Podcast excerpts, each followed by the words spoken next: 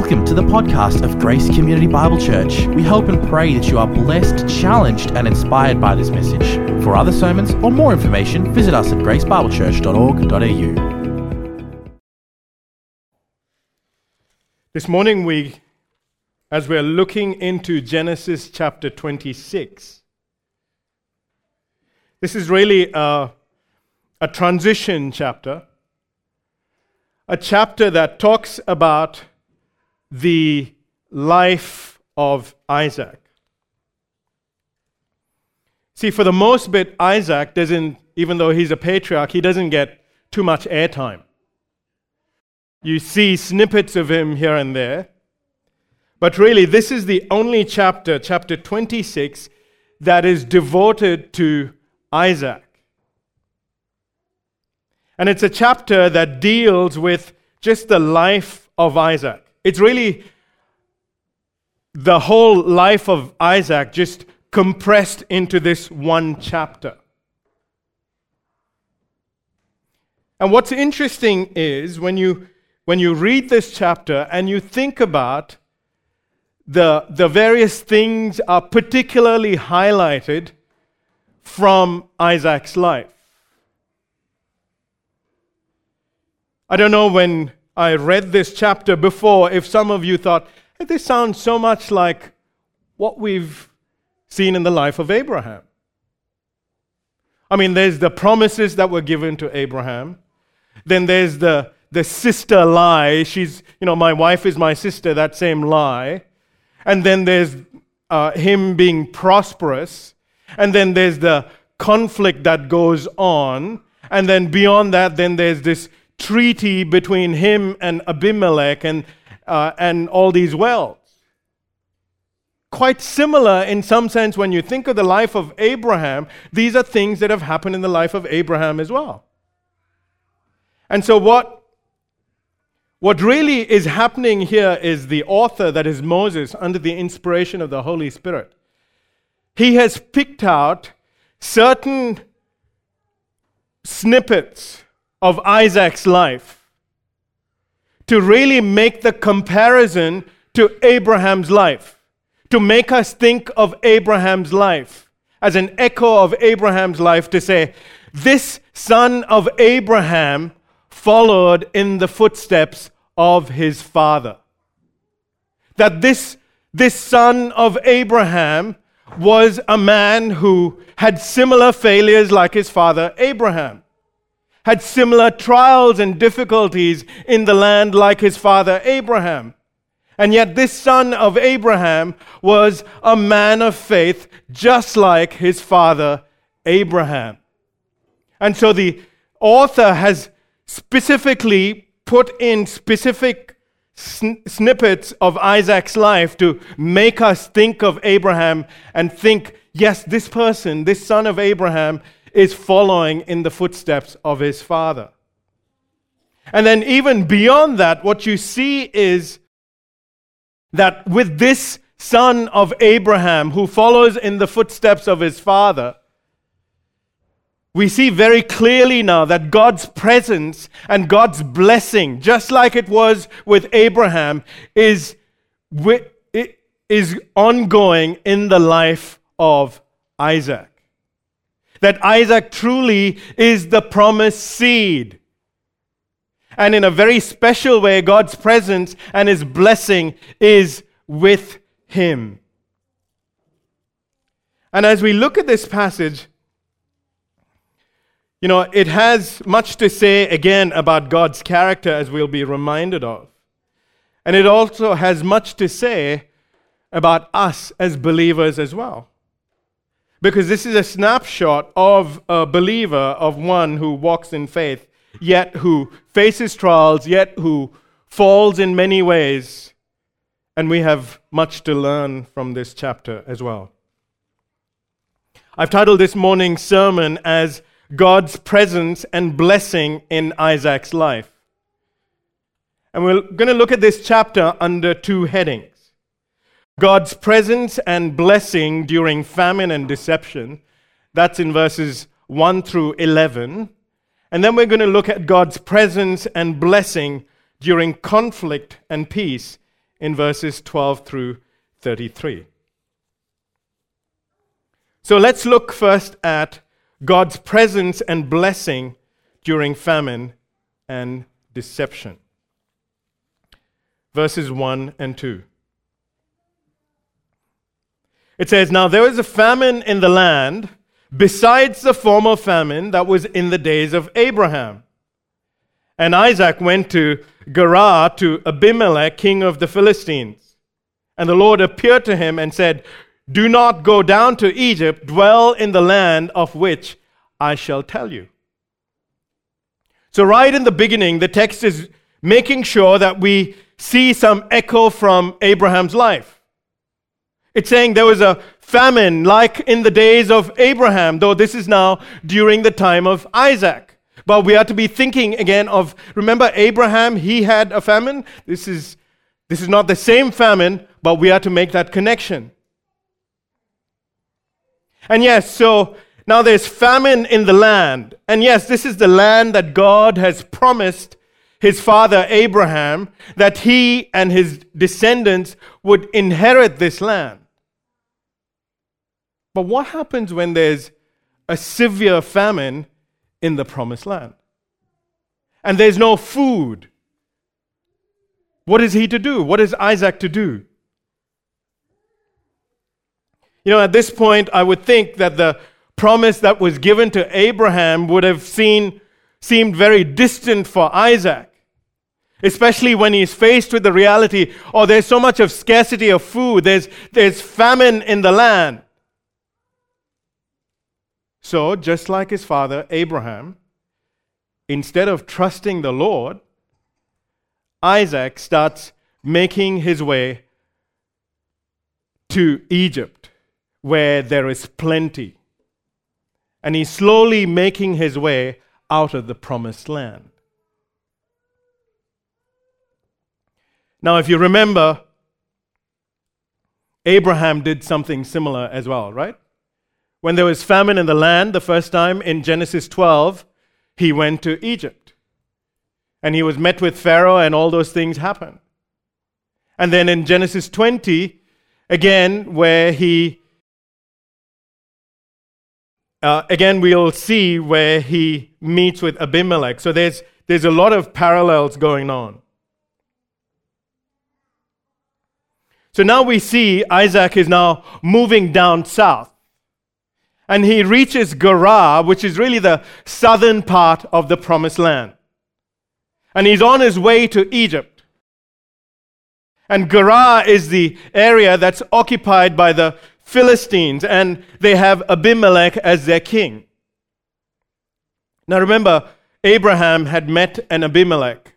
But more than likely, this is either the son or the grandson of that Abimelech, because really, Abimelech is not a name, but it's more a title. Like you would say, Pharaoh of Egypt. Abimelech would be Pharaoh, king of the Philistines. So it was a title. And so now, Isaac has reached Gerar on his way to Egypt. And the Lord appears to Isaac in Gerar and says, Don't go down to Egypt, but stay in the land that I shall tell you. And there's even there, there's an echo of when God appeared to Abraham and said, Go to the land that I will tell you. Now, from a human standpoint, this is not a good idea. I mean, Isaac is a foreigner in this promised land. And that has its own difficulties. He doesn't own any property. And now, on top of that, there is famine in the land. I mean, how is he going to provide for food for the rest of his household and even all the flocks and the herds that he has? You know, how are they all going to survive if he stays in the land? And the Lord says, here's why you need to remain in the land. And really, the, the reason God gives to Isaac comes in the form of promises that he's already given to Abraham. Look at verses 3 and 4. sojourn in this land, meaning remain in this promised land as a foreigner, and I will be with you and will bless you. So remain in this land, for to you and to your offspring I will give all these lands. And I will establish the oath that I swore to Abraham your father. And I will multiply your offspring as the stars of heaven, and I will give you I will give to your offspring all these lands. And in your offspring all the nations of the earth shall be blessed. So now you know it's the same promises. It's the same covenant promises of land, seed, or offspring, and blessing, blessing, universal blessing, blessing to the nations. And notice what God says here. God says these covenant promises are going to pass on to you, Isaac, because verse 5 Abraham obeyed my voice and kept my charge, my commandments, statutes, and my laws. Now, what is that about?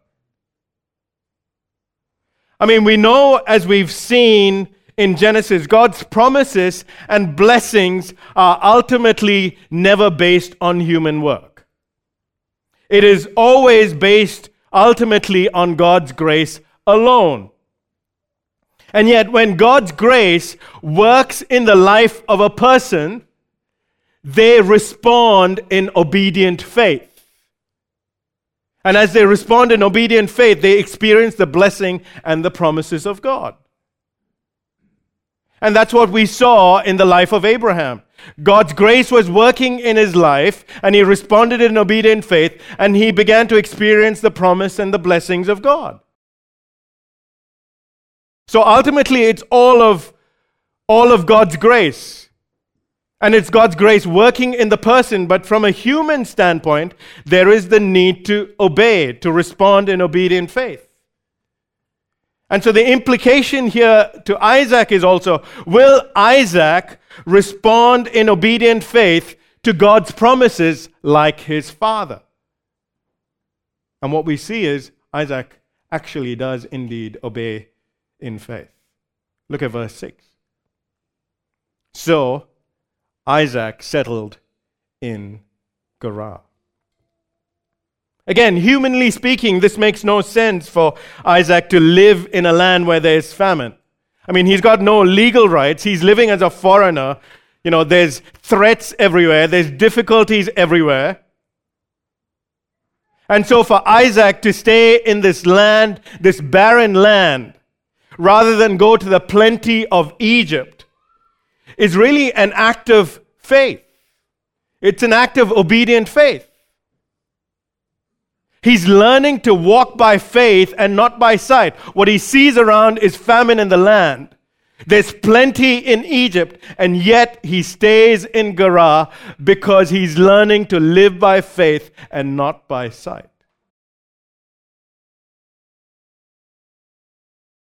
Isaac obeys and trusts God's word, and really, at the foundation of what God has said is what we read before, where God says, I will be with you and will bless you.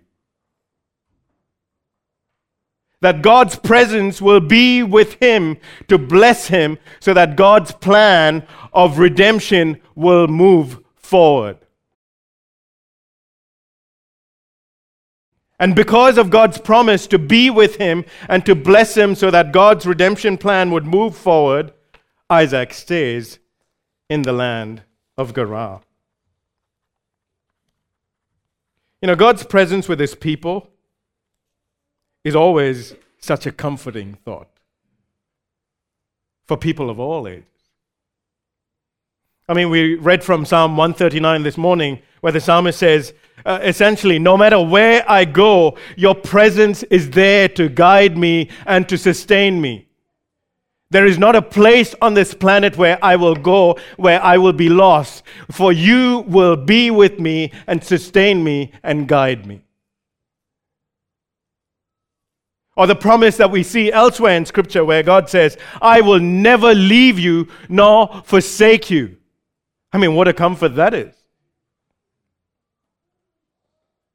Or Jesus telling his disciples, you know, before his ascension, where he says, All authority in heaven and on earth is, has been given to me. Now go therefore and make disciples of all nations. And he says at the end of Matthew 28 20, Behold, I am with you always to the end of age. See, it's because of God's presence that we have confidence when we go to evangelize. Because we know that God is with us. And because God is with us, He is able to use even our feeble efforts and further His plan of redemption. Because if God wasn't with us, we wouldn't have any hope. We can't change someone's heart. We can't move forward God's plan. Men and women so lost in their sin, no effort from us would ever change that stony, cold, dead, spiritually dead heart. God has to work through us when we share the gospel with someone. And so, the confidence that we have, even with our feeble efforts, when we go out and take the gospel to the lost, is that God is with us and He will do the work. And it's the same reason why missionaries go to very dangerous and unreached places. Not because they think they're mighty, because they know God is with them. And because God is with them, they know that God will accomplish his purposes. You know, sometimes these missionaries are there for a long time. They might see, you know, perhaps one or two conversions. Sometimes these missionaries in the most remote places, they even get martyred. But none of this has gone to waste. Because you and I know that so many times Fundamentally, because God was with them, God's plan of redemption moves forward, and sometimes villages and huge number of people come to know the Lord even after the death of that missionary. Why? Because God was with them.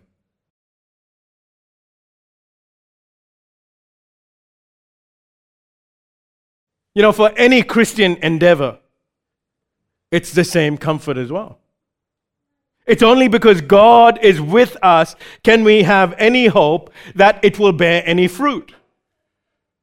You know, whether, the, whether it's parenting, thinking about our children and what's going to happen to our children, whether it's being a Christian influence in the workplace or in the school or in the neighborhood or even in the church. You know, for the church to grow spiritually in spite of our failures, in spite of our difficulties, the only hope that we have that we will grow as a church spiritually is the promise that God is with us.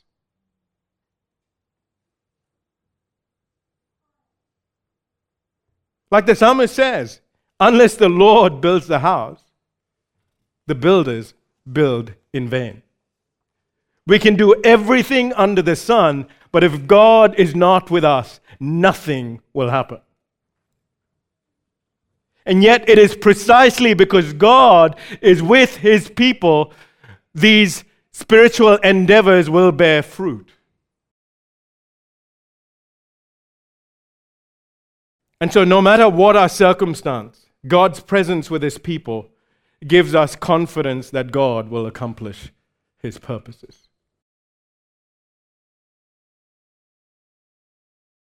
So, Isaac, he's a man of faith. We see that because he settles in Gerar. He responds in obedience like his father Abraham. But we also see that Isaac is also a fallen man, just like his father Abraham. And that's what we see in verses 7 through 11. And really, this section, verses 7 through 11, is an echo of what happened to Abraham when he lied about his wife Sarah twice. Once in Egypt in Genesis 12 10 to 20, and the other time in Gerar in Genesis 20. Look at verse 7. When the men of the place asked him about his wife, he said, She is my sister, for he feared to say, My wife, thinking, lest the men of the place should kill me because of Rebekah, because she was attractive in appearance. So it's the same fears and the same lies as his father Abraham. Isaac fears that because he has a beautiful wife in Rebekah, the Philistines may kill him and take his wife. And so, to save his own skin from the Philistines, just like his father, he lies and says about his wife, She's actually my sister. Now, think about this. God has just appeared to him, and from what we can tell, at least from what is recorded in Scripture, this is the first time God is actually appearing to Isaac, per se. And he's given him the covenant promises that I will bless you. The Abrahamic covenant blessings are going to come to you. God Himself has said it. And God said, My presence will be with you and I will bless you. And we know that that's why he stayed in Gerar. So one minute he's responding in faithful obedience. And then it's almost like he quickly forgets God's promises and becomes fearful. And then now he's looking to protect his own skin.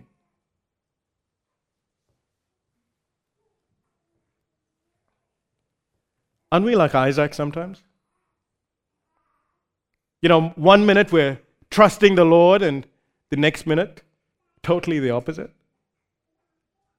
I mean, like any given Sunday morning, we acknowledge truths about God's presence and God's promises, and we are strengthened, and then we go home. And very quickly, these truths we forget. And we start worrying and being fearful. Sometimes, even about the smallest of things. and even the temptation to compromise.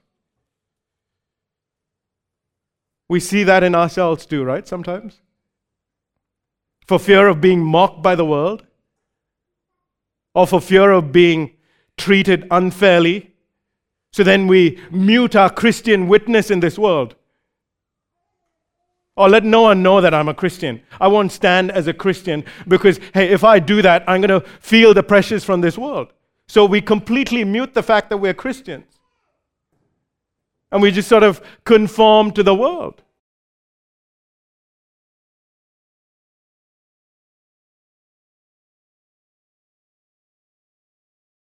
Here, Isaac is responding like his fallen father, Abraham. You know, one note just for parents as well, to I just want to say just like we saw last week, our actions can significantly affect our children for better or for worse. Our actions as parents can significantly influence our children for better or for worse. See, because how we live and the example we set is so important because that example, that pattern, then becomes the pattern for the children to follow. So if we're living like the world, if we're living compromised life, that's the pattern we're setting, that's the pattern we're setting for our children. Isaac here has similar patterns, similar fears, similar lies, just like his father, Abraham. And he lives with this lie for a long time. But then King Abimelech, he, he makes a surprising discovery. Look at verse 8. When he had been there a long time, meaning he's been living with this lie for a long time, Abimelech, king of the Philistines, looked out of a window and saw Isaac laughing with Rebekah, his wife. Now, this word for laughing, it's, it's the word that is related to Isaac. Remember, Isaac means laughter. And it's got a whole range of meanings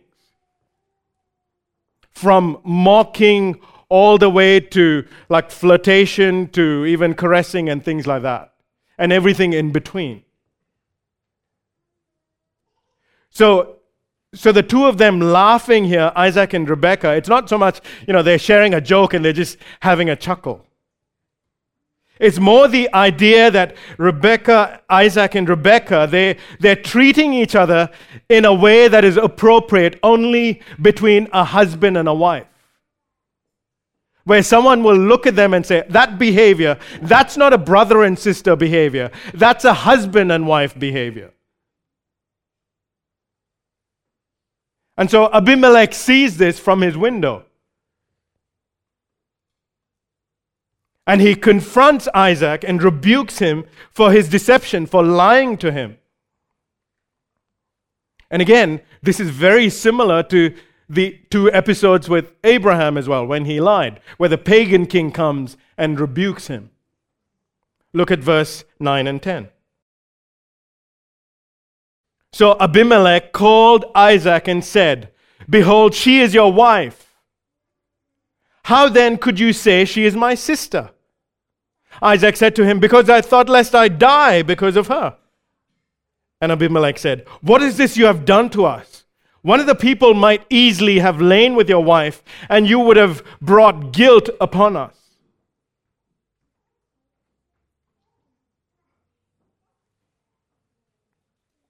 So Abimelech is is distraught. He's rebuking him, saying, What is it you have done? Don't you realize maybe one of the people, uh, one of my people could have easily lain with your wife? And he says, And guilt could have been brought upon us. Now, it is possible that this Abimelech knew something of what God had done many years ago with Abraham. Or maybe even stories about what happened with Pharaoh, with with Sarah, Abraham's wife, when Abraham lied about his wife and the pagan king uh, took their wives, how God dealt with him. So there's a sense in which he fears some kind of punishment or discipline from the Lord. And he was like, if somebody did that, we would all be, you know, we would feel the disciplinary hand of the Lord. Divine retribution would be on us.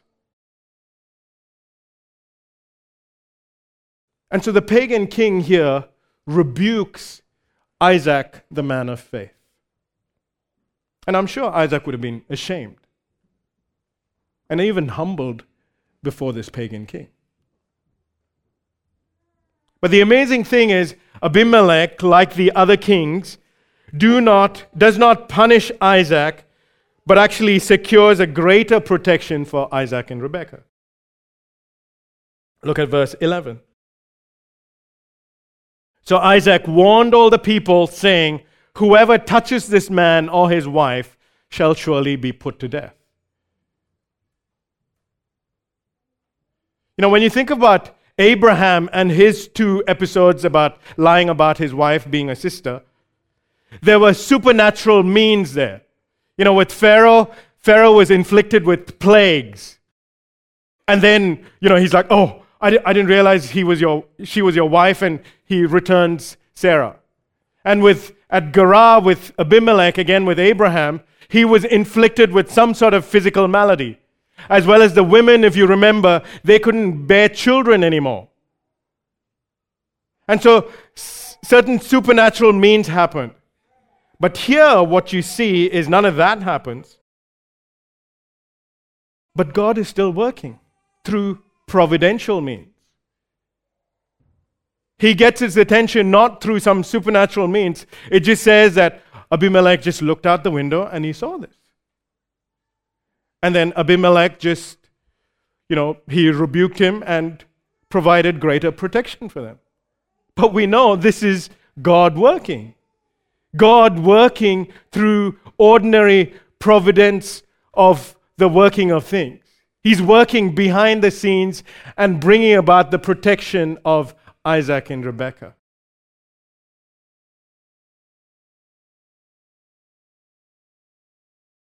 Here's the thing Isaac totally failed here.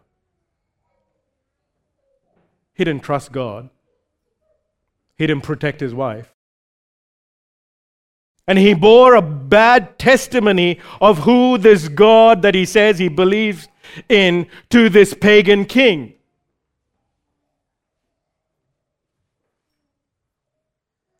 But here's the wonderful thing, though, even though Isaac has messed up so bad, the Lord doesn't say, Oh, these chosen vessels of mine, whether it's Abraham, his father, or Isaac, his son, you know, I gave them the promises.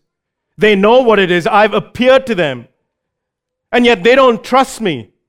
They're just simply overcome by fear. I, am done with them. I'm not going to be with them, and I'm not going to accomplish my purposes through them. No, that's not what the Lord says. In fact, He doesn't treat uh, any of them like that. Now, I'm reminded of the words of Psalm 103, verse 10, that God does not deal with us according to our sins, nor repay us according to our iniquities. What we see here is that God will still accomplish his purposes through his people despite their sins and their failures. Now, let me ask you something. Have you ever been a bad testimony in front of others where you shame the name of the Lord? I can tell you, I've, I've done it so many times in front of my children. You know, they see me angry with them and impatient with them. They've seen me argue with Cheryl. They've seen me act in ways a Christian should not.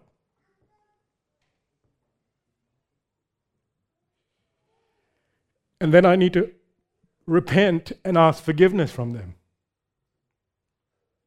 And I have to tell them, you know, Daddy wasn't acting like a Christian there. That is not how a Christian should behave. And I have to keep reminding them I'm a fallen man. But yet, I pray, my children, that you would see more of Christ in me than my sins and my failures.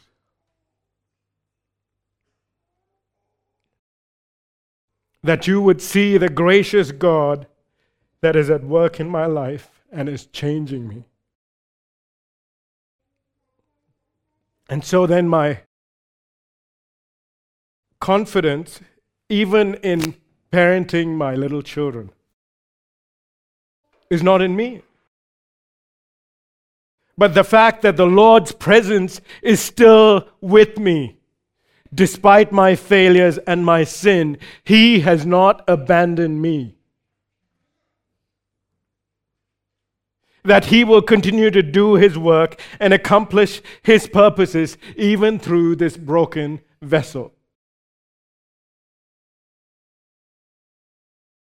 my hope, my children's hope, and the hope of others around me is not in anything else, certainly not in me, but in this gracious God.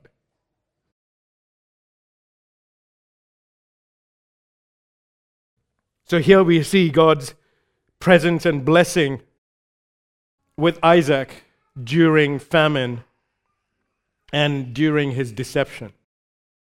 And this brings us to our next point which is God's presence and blessing during conflict and peace in verses 12 through 33.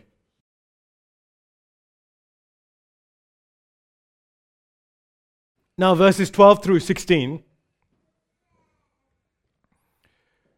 Now, even here is a lot like what happens after Abraham's deception.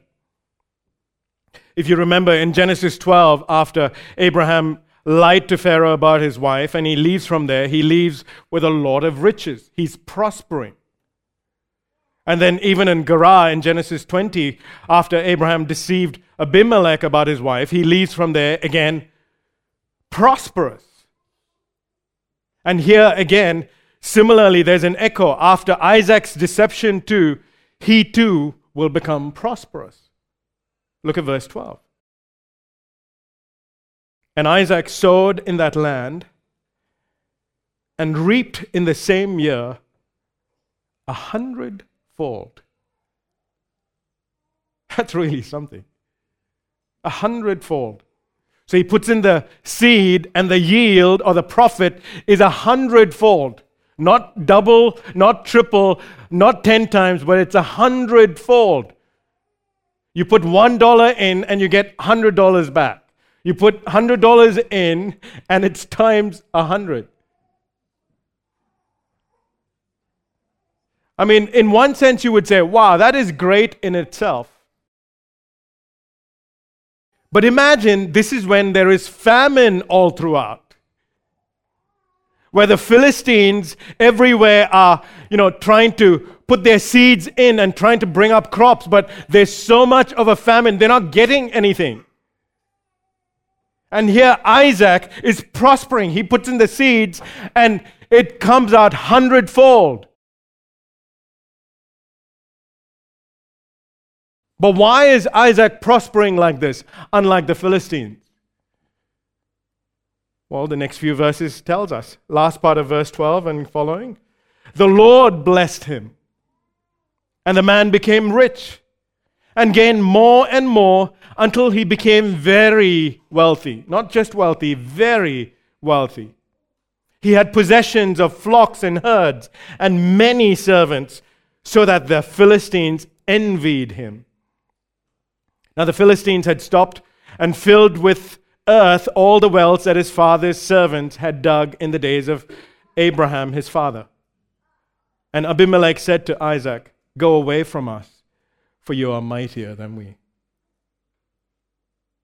See, God blessed Isaac so much that the Philistines now became envious of him. And they vandalized some of his things, so much so that they fill up with mud and earth all the wealth of Abraham.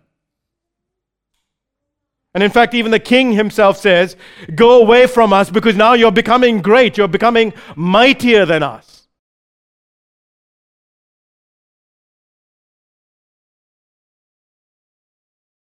So, again, what you see here is Isaac is blessed materially despite his sin, just like his father Abraham.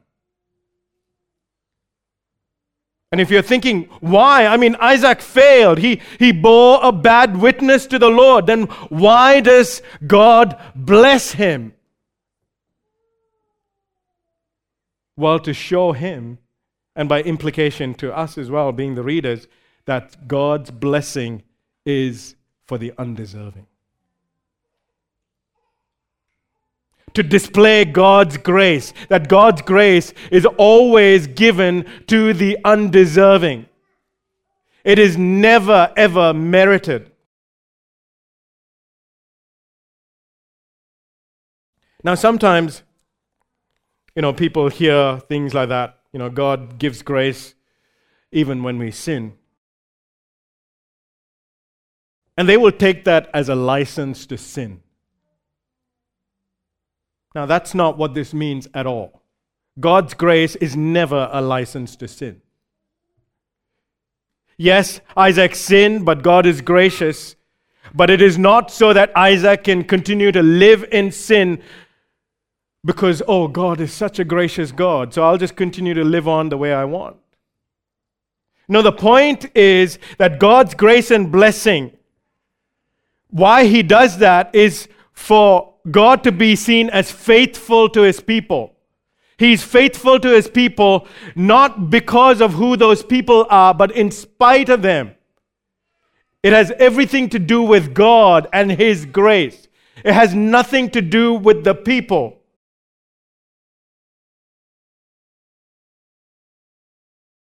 So when God shows grace and blessing to us, it is not so that we can continue to live in sin but it is so that it would cause us to love the Lord and, and trust Him and follow Him.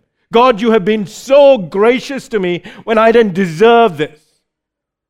But that should cause us then to love Him and to say, Thank you, Lord, I want to follow you. Now, another thing I want to point out is this.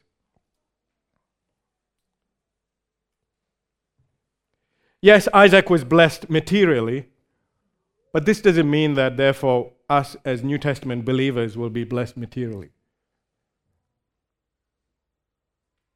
You know, I can almost think of some health, wealth, prosperity guy looking at this and saying, Here it is. God is going to bless you materially, even in economic recession. You know, when there's famine, you will have plenty. Here's the text for it. Well, that's not what this is teaching at all. Sure, God can, and He may choose to bless some people materially. But for us as New Testament believers, we know that believers can still live in famine, believers can still live in poverty.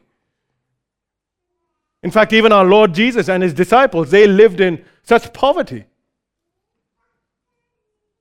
Material blessings are not guaranteed in this life for us as believers. But what is guaranteed to us as New Testament believers in this life is spiritual blessing. Really, when you think about it, despite all the spiritual darkness, if you want to use the language of this text, despite all the spiritual famine all around us, Paul says in Ephesians 1 3 that as believers, we have been blessed with every spiritual blessing in Christ Jesus. So here's the thing spiritually speaking, Christian, I mean, do you realize you are the most blessed person on this planet? Yeah, more than anybody else. If you are a believer in the Lord Jesus, spiritually speaking, you are the most blessed person on this earth. You have been blessed with every spiritual blessing in Christ Jesus. And again, we shouldn't think, oh, this blessing is not because we deserve it, but because God has shown his grace in and through Jesus Christ.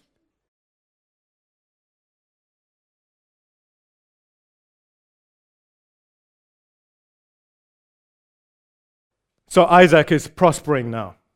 And it's because God has blessed him and is showing his grace to him.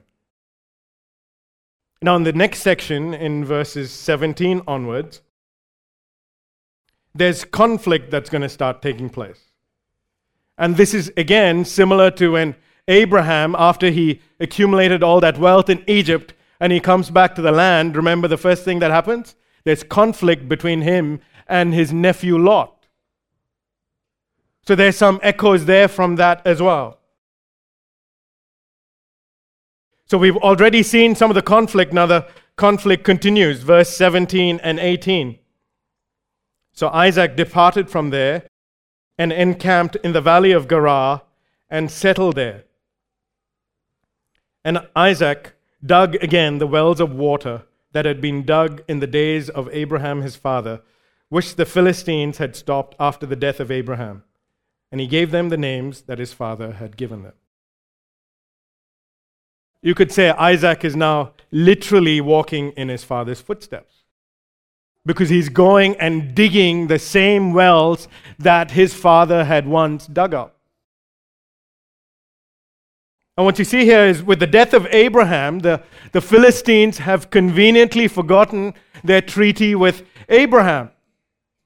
And they've filled up his wells, and they don't think Abraham's son should now get these wells. And here's the thing about wells and why it's so important. See, wells in those times, and especially in those arid climates, wells were the only provision of water. See, they didn't have little taps like we have, you know, in their houses where you can just get water. You just kind of twist the faucet, and right there you have water in your house. And, and the land of Canaan, it didn't rain all the time. So water was very precious. So it was really important to have wells in order to have water.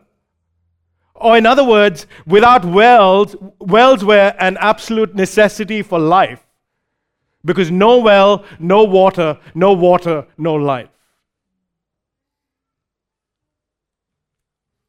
Verse 19 and 20. When Isaac's servants dug in the valley and found there was a spring, well, well of spring water, the herdsmen of Gerar quarreled with Isaac's herdsmen, saying, The water is ours. So he called the name of the well Esek, because they contended with him. So Isaac's servants in the valley, they've, they're digging up a well and they find fresh water. And now the Philistines come and there's now a conflict. So Isaac names this well Esek, which really means contention. And because of the contention and the conflict, he moves from there quietly along with his servants and they move on to, to another place to dig another well. Verse 21. Then they dug another well and they quarreled over that also, and so he called its name Sitnah. So this time, Isaac names the second well Sitnah, and it really means hostility or, or enmity. And then look at verses 20, uh, verse 22. And he moved from there and dug another well, and they did not quarrel over it. So he called its name Rehoboth, saying, For now the Lord has made room for us, and we shall be fruitful in the land. See, what's interesting is that as you observe Isaac here, he doesn't fight back. When the Philistines come and quarrel and ha- they have this conflict, he's not fighting back, uh, you know, going after the Philistines. Nor do we see him giving up and saying, okay, well, this is too difficult for me. I'm just going to leave this land and I'm going to go down to Egypt because of all this conflict. No, instead, what you see is Isaac actually perseveres on in the land despite these difficulties. And he keeps moving on, even though there's conflict. He quietly moves on. And finally, when there's no conflict with the third well, he names it Rehoboth. And that just means broad space or a, or a room. And really, he declares his faith that the Lord has done this. Because he says, now the Lord has made room for us, has made space for us, and we shall be fruitful in the land. So, what you're seeing here is Isaac is growing in his faith. He's recognizing God's presence with him. He's not fighting back when the, when the Philistines are coming and attacking him and taking all these wells. And he's growing in his faith and recognizing God's presence with him.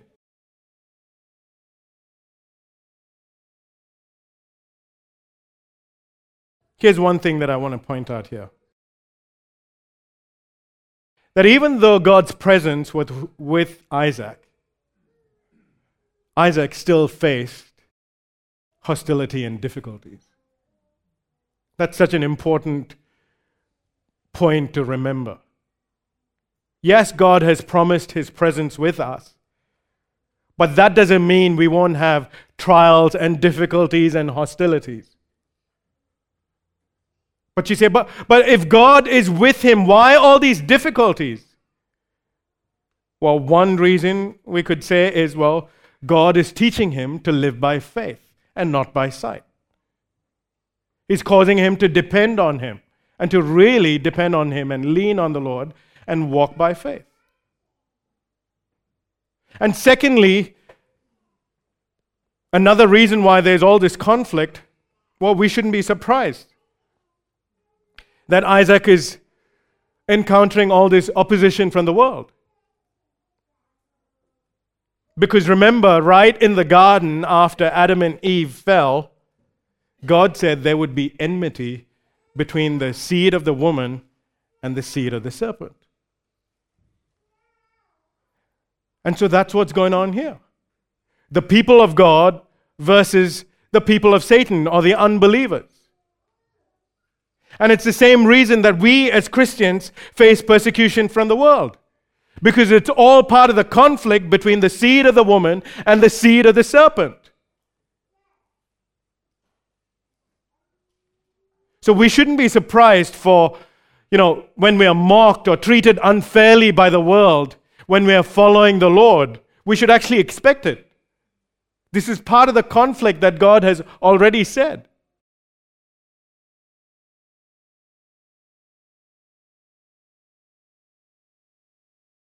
But you know, there is, in facing this hostility and this conflict from the world, there is one who has truly set an example, and that's our Lord Jesus Himself. His response to the hostility of the world is a pattern for us to follow as Christians. Listen to the words of 1 Peter chapter 2, 20 to 23. It says, For what credit is it when you sin are and are beaten for it that you endure? But if when you do good and suffer for it, you endure, this is a gracious thing in the sight of God. For to this you have been called, because Christ also suffered for you, leaving an example so that you might follow in his steps. He committed no sin neither was deceit found in his mouth.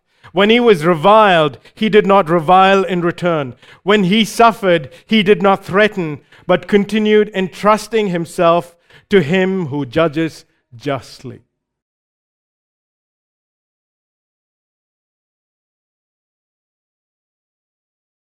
We're not to return evil for evil when the world treats us unjustly. We're to simply entrust ourselves to the Lord. And that's exactly what we see Isaac doing here. He didn't return evil for evil. Oh, you treated me unjustly. You know, I rightly deserve this. No, he just kept moving on from one well to another well and kept entrusting himself to the Lord. Now, the last verses 23 to 25. It says, From there he went up to Beersheba, and the Lord appeared to him the same night and said, I am the God of Abraham your father.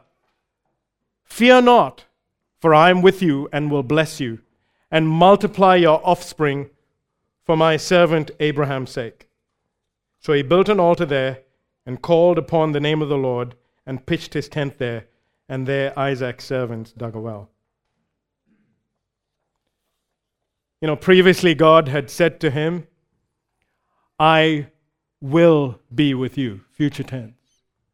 Now God appears to him and says, I am with you, present tense, right now. Here's what one commentator said on this quote, When God's children truly believe that God is with them, there is a deepening of both faith, a deepening of both faith and obedience takes place. Let me just read that again. When God's children truly believe that God is with them, a deepening of both faith and obedience takes place. Isaac is growing in his faith. He understands God's presence with him. And then he responds in worship, builds an altar to the Lord, and calls on the name of the Lord, just like his father, Abraham.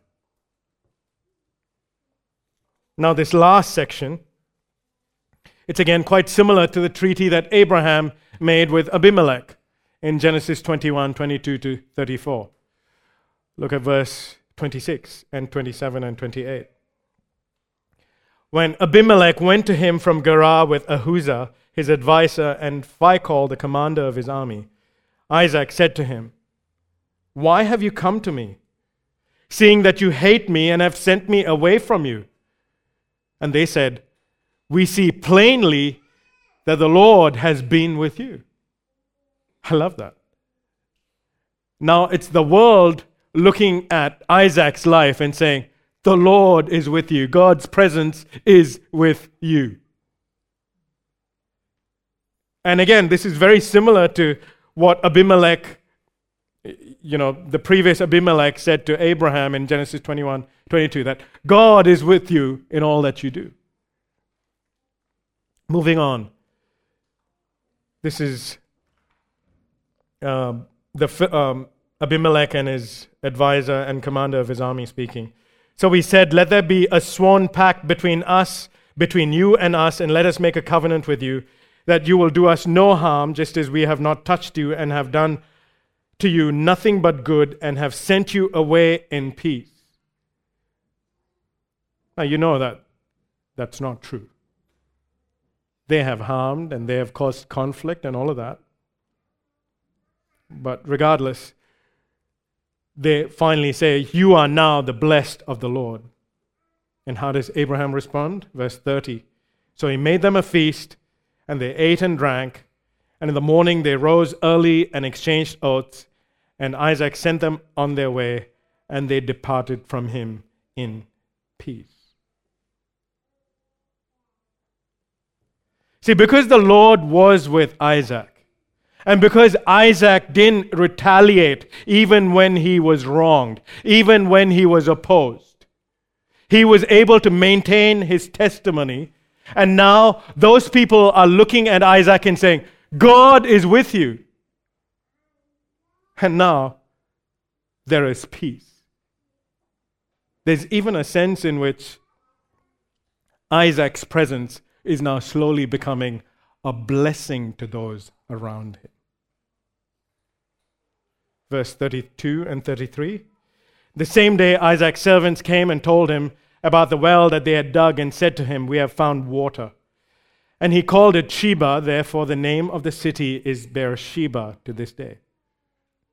Again, we know from Genesis 21, Abraham had dug a well and he made this treaty with Abimelech.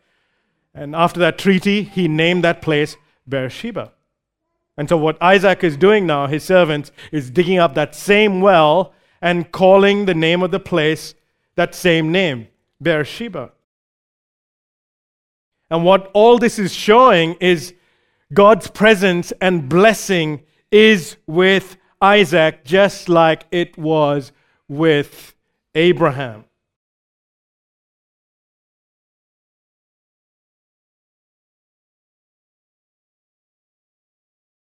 What do we learn from this last section? Well, one thing that we see is that it's the watching world, the unbelieving world, that looked at Isaac's life and they couldn't deny the fact that God was with him. Not just in the prosperity that he had, but also in the life that he lived. Brothers and sisters, I want to stress this point that our witness in this world is so important. Our witness in this world is so important. That it's not just enough that we go around talking about this is who Jesus is and this is what he has done. What a great Savior and Lord. No, we need to complement that with the life that we live. Saying that, yeah, that Jesus has is continuing to transform my life, and that witness is just as much important because it complements the message that we speak. So much so that when we start living this way, the unbelieving world will look at us, at least some of them, say, There is something compelling about you. There is something different about your character in the way you live, and I can't put my finger on it. And then that becomes occasion to talk about our Lord Jesus. To say, that's my God.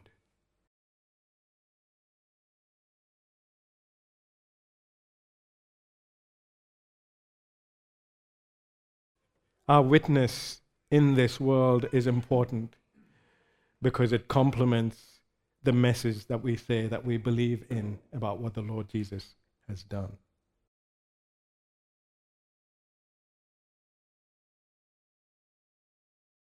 I want to ask you this question if you're here today and you're not a follower of Jesus. Let me tell you, you are living in spiritual famine. And what that's going to lead to is death and ruin. As you live in your sin, and as you live for yourself, it will ultimately lead to your ruin. But let me also tell you this 2,000 years ago, God sent his Son, the Lord Jesus Christ. And he was born from the line of Abraham. He was the promised Messiah from the line of Abraham.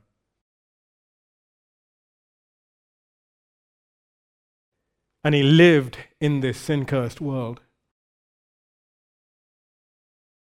And he was challenged and mocked and beaten,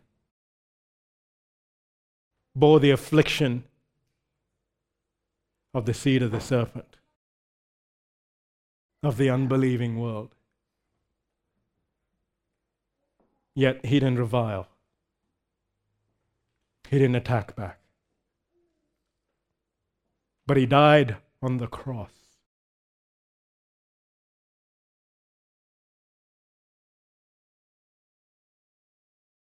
For sinners like you and me who put him on that cross.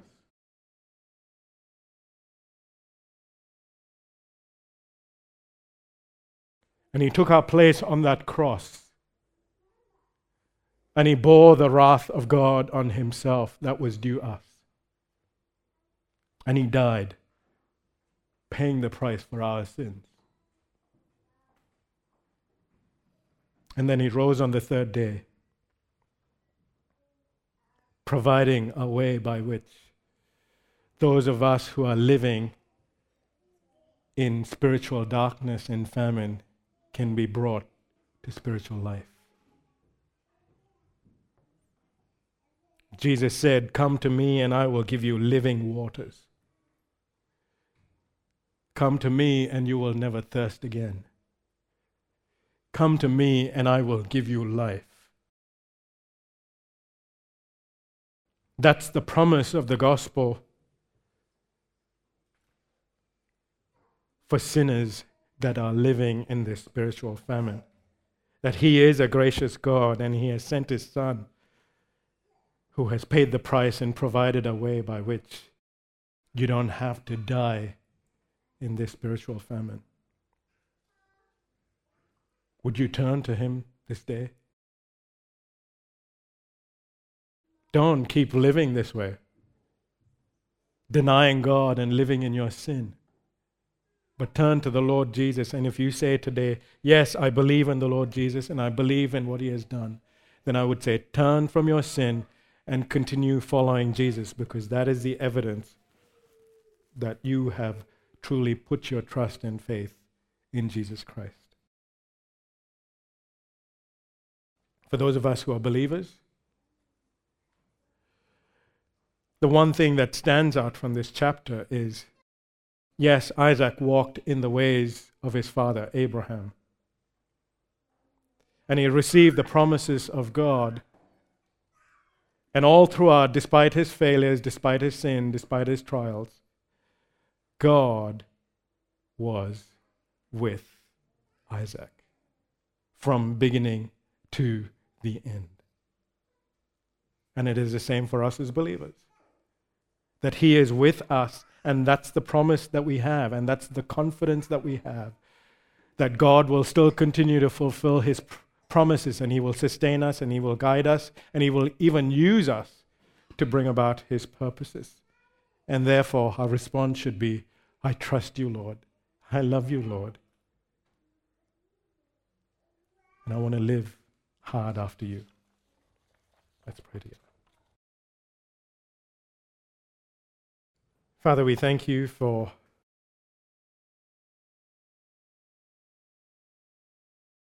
for the gift of yourself.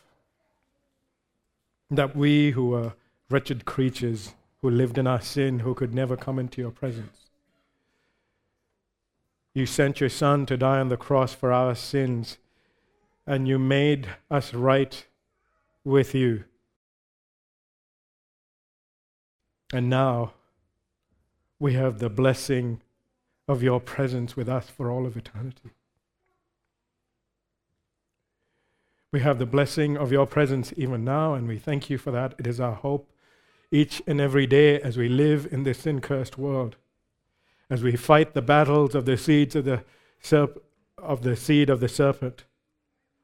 And we know that our confidence ultimately lies in the fact that you are with us and you're leading us and you're guiding us. Help us to be faithful to you and help us to continue to reflect Jesus and be busy about telling others about Jesus with the time that you have given here. For you deserve all the glory and the honor, and we pray all this in Jesus' name. Amen.